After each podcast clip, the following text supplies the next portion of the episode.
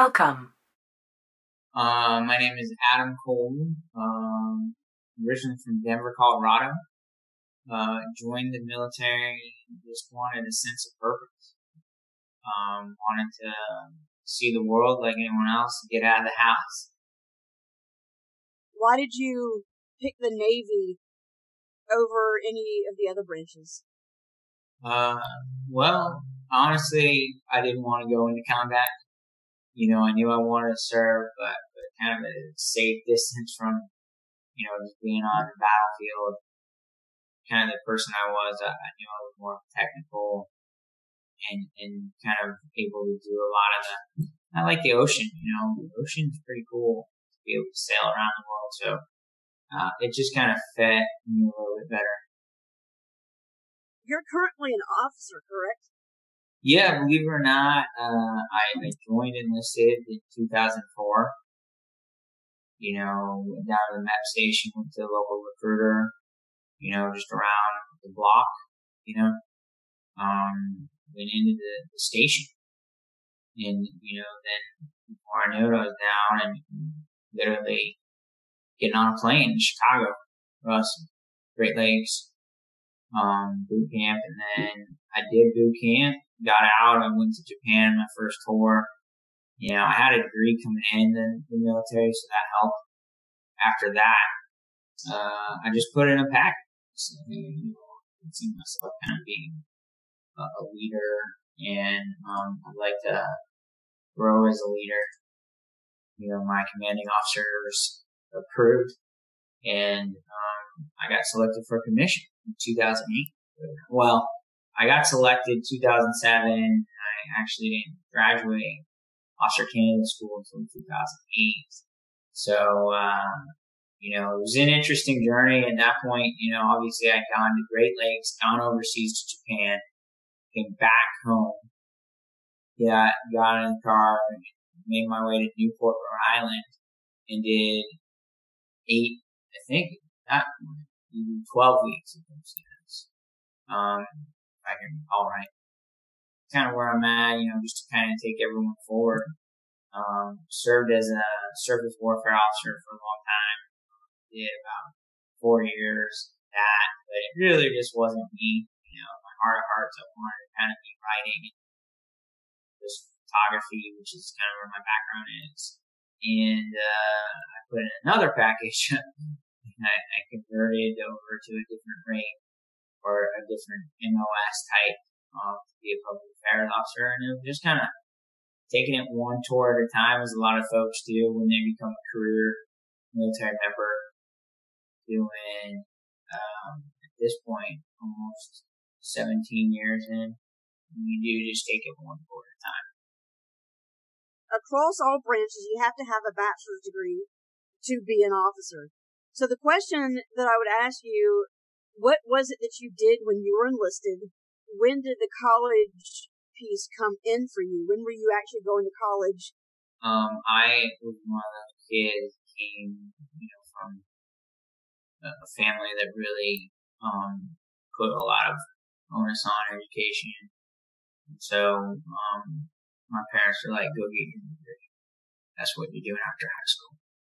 Um, you know, but, um, you know, I obviously I got it and, um, I didn't know what to do with it. Let's put it that way.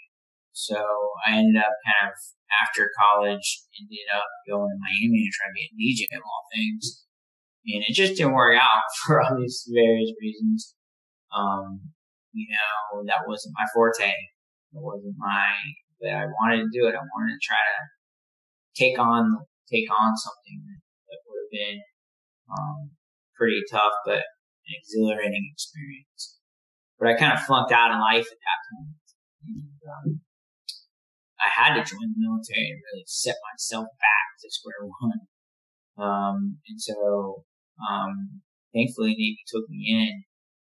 Um, the enlisted path was kind of the quickest path for me. Um, to get in, get myself straight. And, um, you know, it, it, so I had the degree and then thankfully they, they allowed me, you know, obviously when you have a degree, you got some higher education. I'm I scored pretty well in the aptitude test and and basically had a degree already, so they, they kind of slated me for what my degree was, which was journalism. So I became an enlisted journalist. Um, so kind of the stars aligned there. You know, at that point in my life, I probably would have taken anything. Know, it could have been sonar tech, could have been yada yada yada. But I think you know, thankfully, um, folks down there at the recruiting station just had enough insight into my background and and made a couple calls actually. You know, I'll never forget the classifier they call him. They call kind of calling up the schoolhouse and kind of being like, "Can this guy get a seat here?" You know, because everything's based on seats, um, pipeline. You know, um, and, and I got it. So thank God for that. And then obviously, um, once I got in, I had the degree, so it was a little bit easier than to apply for commission. It was just a matter of paperwork you needed to join the military to kind of get yourself in a, in a, on a better path. Having been in for 16 plus years, if you, knowing what you know now, if you could go back and talk to that, you know, that 18 year old kid, uh, what would you tell yourself? Yeah, you know, I, I always wonder that, you know, I think for me, I've done so many pivots that, that I don't even think that that I, that the path would look different. I think for me, knowing the passions I have now, I would have told my younger self to, to follow maybe differently, you know, and, and to really find myself in, in my heart. You know, I think a lot of people in the military can say this. This might be a good pivot in this conversation for your podcast, but you know, I joined the military to start safe Mm-hmm. But then I joined, and I realized that so much of me was wanting to go help people in kind of developing nations. Mm-hmm. And unfortunately, it's hard to make a living. Mm-hmm. And by the time I, I already started my military career, we were already kind of communicating going before I really started. And I still probably couldn't walk away from the military today, even as I get ready to retire. Can I go and just go and do um, humanitarian work. Maybe right? you know work for world world help or something like that. You don't realize just maybe if I would have started younger, you know, gotten that internship, whatever.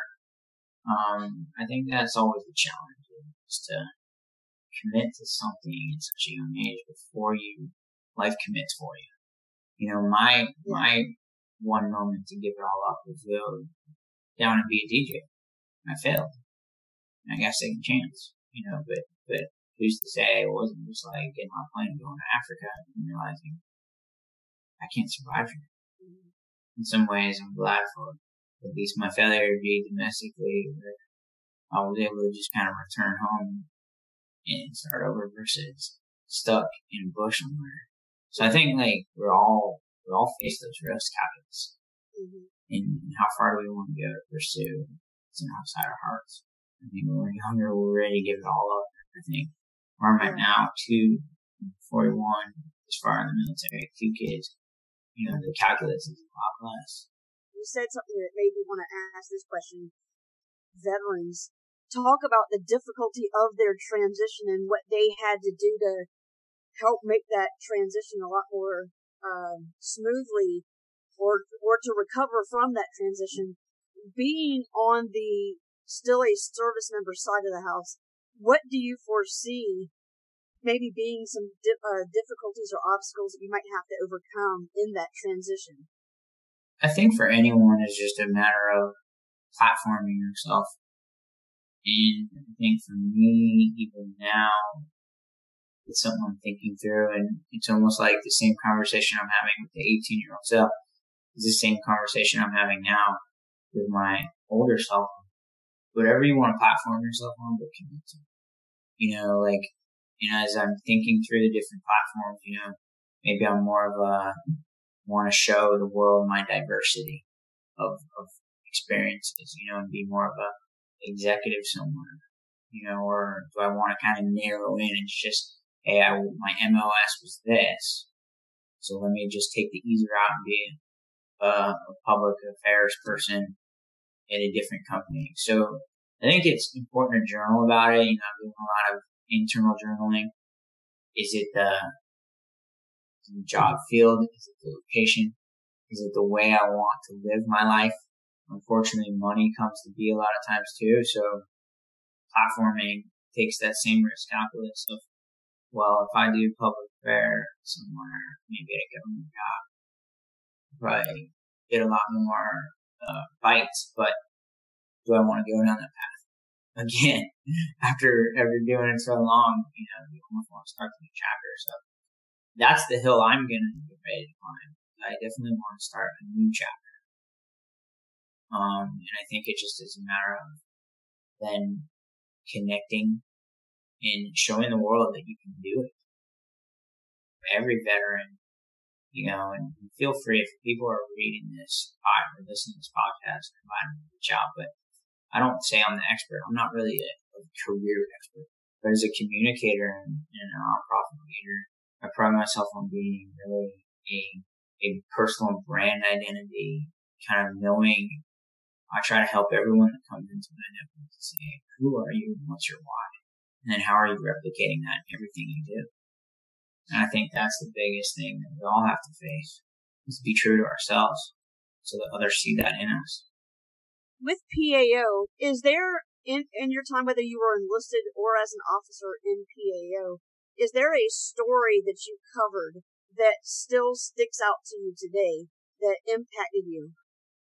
Yeah, for, for us, you know, as a PAO, we mostly allow journalists to cover them. So you know, for me, which is kind of cool, it's almost like, hey, I'm with the media.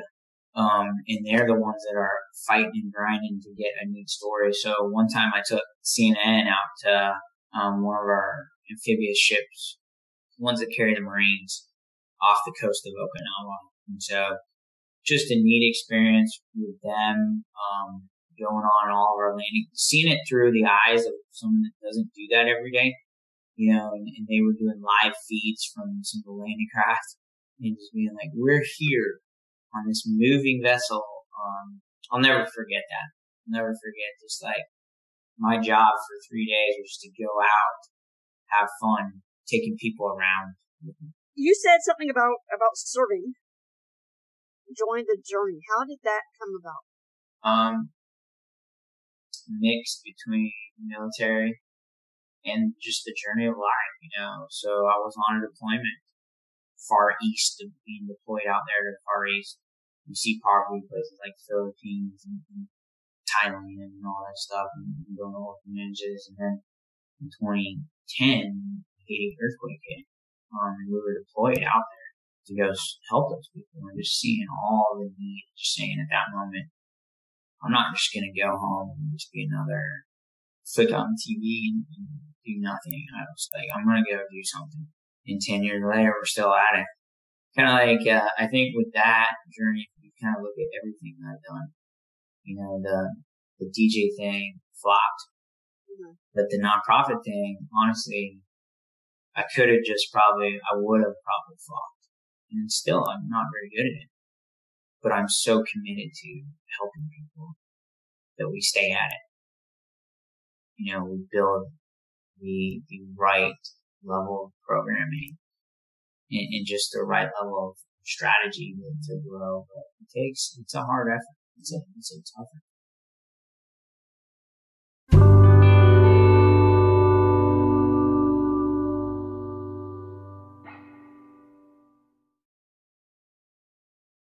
Yeah, thank you for that. You know, um, I just try to go out and make a difference every day, you know tell me a little bit more about joining the journey and what it is. Yes, I know it's humanitarian, but what is it that you do? Yeah, well, just to kind of take take the the journey forward for you. In 2010, like I said, uh, the Haiti earthquake happened. Really was just a watershed moment for me personally to want to do something for really broken people and, and, a lot of the people we saw there weren't just broken by the earthquake; they were broken by years and years of poverty, brought on by years and years of corruption, Um, just you know, the political system that didn't work, other natural disasters that had gone on there, and and so when I got there, it was uh, all that in one white man's syndrome going on. Where like I I can help people. You know, I'm gonna be the one to to really change their lives. I just committed to it though. You know, that's the thing that I think we all find ourselves in the cross section of like, if we're gonna do it, let's go do it. And so, you know, for anyone that wants to start a nonprofit, you just gotta send in some documents to IRS, form a board.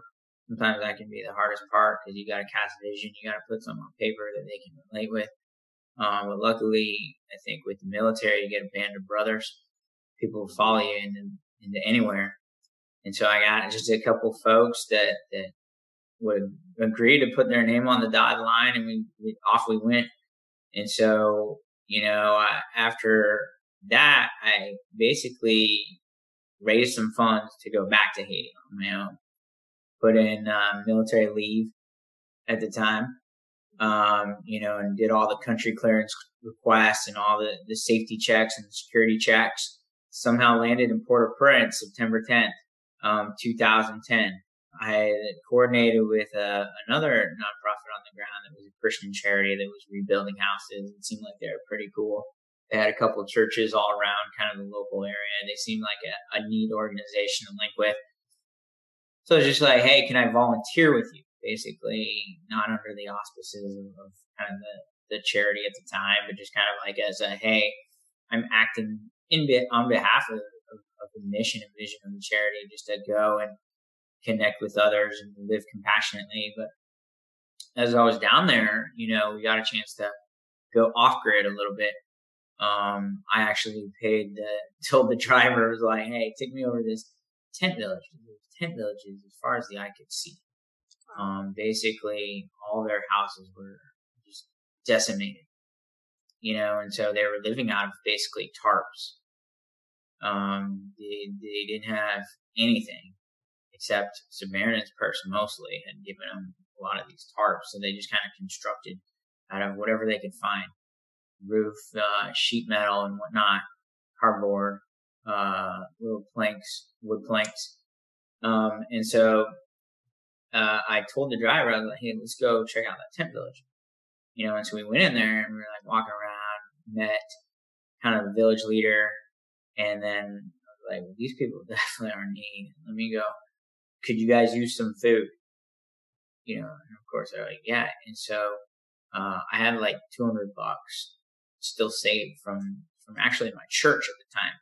Mm-hmm. Um, the the sort of Bible study leader left when I told him I was going on this trip. He just basically handed me a, a, a wad of cash, essentially, from the from the study group that had kind of collected some money, you know, kind of like past the past the offering. So I had this with me, and I just was like, "Could you guys use some some food?" And so I took that money, went down the local market, purchased about twenty pounds, roughly, of rice and beans, and then came back and worked with the leader and brought the kids into this little um, school that was actually built by Youth with a Mission. And then we sat everyone down and we started distributing everything. That's why, that, right? Huh? That's Youth with Youth with a Mission. Yeah, YWAM. Okay. That's exactly what it is. Yeah. Um. So, I, out, out of curiosity, you said you had about two hundred dollars in Haiti does two hundred dollars go further in Haiti than it does here? Um, yeah, it does, but unfortunately, now you're getting me waxing economics with you. But uh oh, never um, mind. really, unfortunately, they don't produce any of their own goods. Mm. In fact, there's a whole history of having to import because the some previous administrations sort of flooded the market with U.S. rice. Yeah. Um, and so it at a subsidized cost. Really, when when sort of like humanitarianism goes wrong, and so it really um, affected, and they it, over centuries too, they've been burning their forests to basically, you know, pay, get, you know, natural resources for sale. So unfortunately, their food costs are like through the roof. Yeah. You know, so it's like, so yes, the dollar goes pretty far, but the, with inflation and food costs, it's not like you're buying a lot with that. It's not right. like I can feed people for 10 years. Yeah. I mean, yeah, for sure. You got enough to feed them for that day. But yeah, I mean, obviously in America, what does that buy you? Like 10 pizzas? You know? yeah. Yeah. So relatively speaking, we ended up getting a lot out of it. But long story short, um, we ended up adopting that village. Um, the join the journey did, and then just working through sort of um, uh, partners on the ground we just kind of that we found that were willing to kind of go back to that village on our behalf. You know, since we had the the leader's name and phone number, we are like, go talk to Pierre. Uh, Pierre's waiting for you, type thing. And they went there, and then we started doing all the types of activities. Um, you know, a lot of them church related because that was kind of our thing. Um, but really where the, the organization took pivot to where it's now is we started giving microloans out. Now, you know, especially when you're in some of these humanitarian situations, you're like, what is the, how can I truly help these people? That's what, you know, I asked myself. That's what, you know, I had the board at least ask. And, um, we decided we needed to do economic activity. We couldn't just give them a bunch of stuff.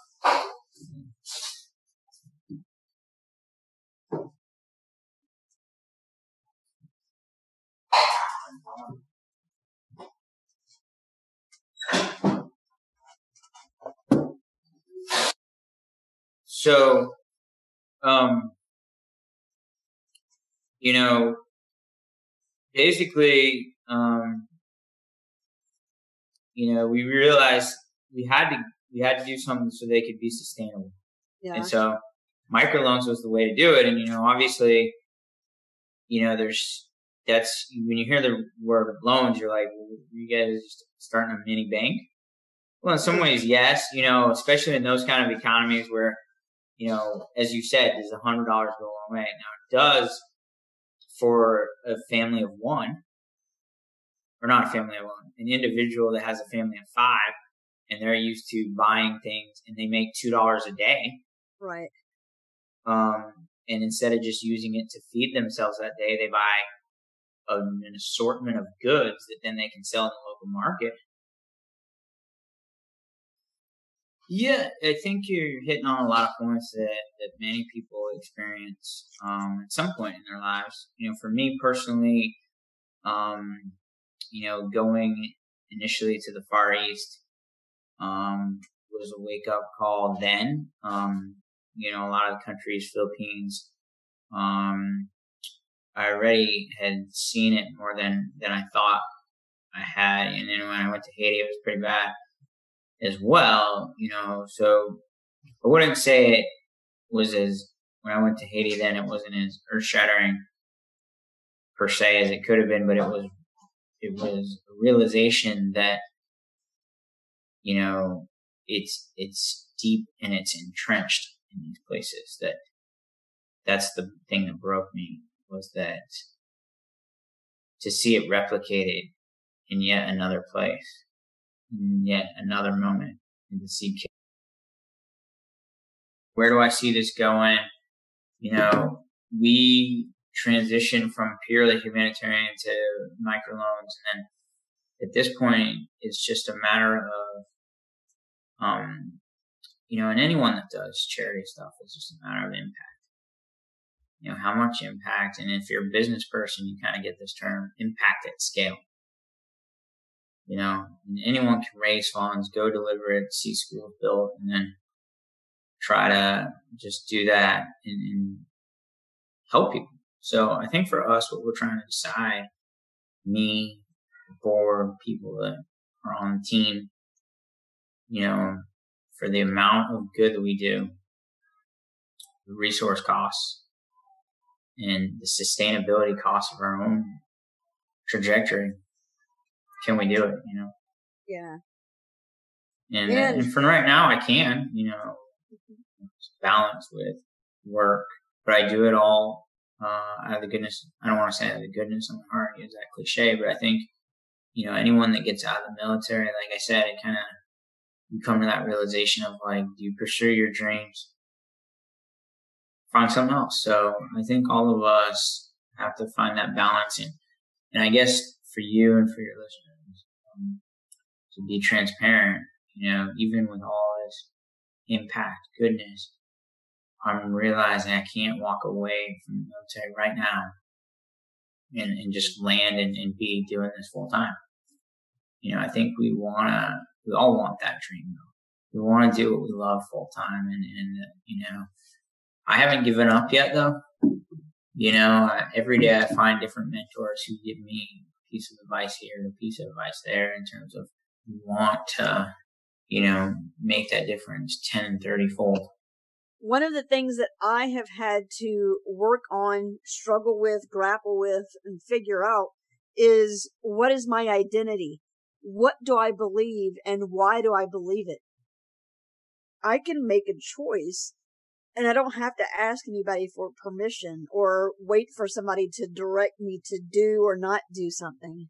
So that has provided a whole lot of newness for me. Not only am I doing that, but I'm also doing what you're talking about, about figuring out what is my passion, what is my calling, what it, what am I here for? Then how do I go about doing whatever that thing is? Because you're taking you're taking a risk, whether it's calculated or not. You're taking a risk at what cost and for what cause and purpose. Yeah, power to you for what you're doing. I appreciate you doing this. No, this is good. It is good. And let me just end with one final thing because I think you hit it. You know, at the end of the day, keep doing what you love, whatever it takes, and and however you know. I think for your listeners and for you is just to ponder this. You know, especially sometimes your passion, especially when you make it your work, you can lose your passion. I'm sure you know, you know, like this podcast, how am I going to get off the ground? You know, I've got to do this. I got to make a logo uh, the website's broken. I'll tell you, it's okay to feel that. So yeah. It's okay to feel exhausted. We all just need to find people to to get, keep us going. Number one, and and someone told me this once: celebrate the wins. And it's easy. It's easy to to think. It's easy not to do. You know, for me and, and this thing here, it reminds me why we do it even amongst all the challenges. So, um, you know, uh, for those that have been on the journey, cheers to the 10 years we just did, you know, and we're going to keep going.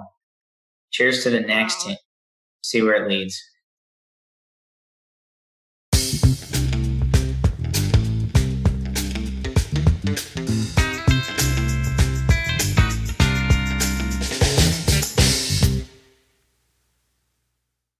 Have a nice day.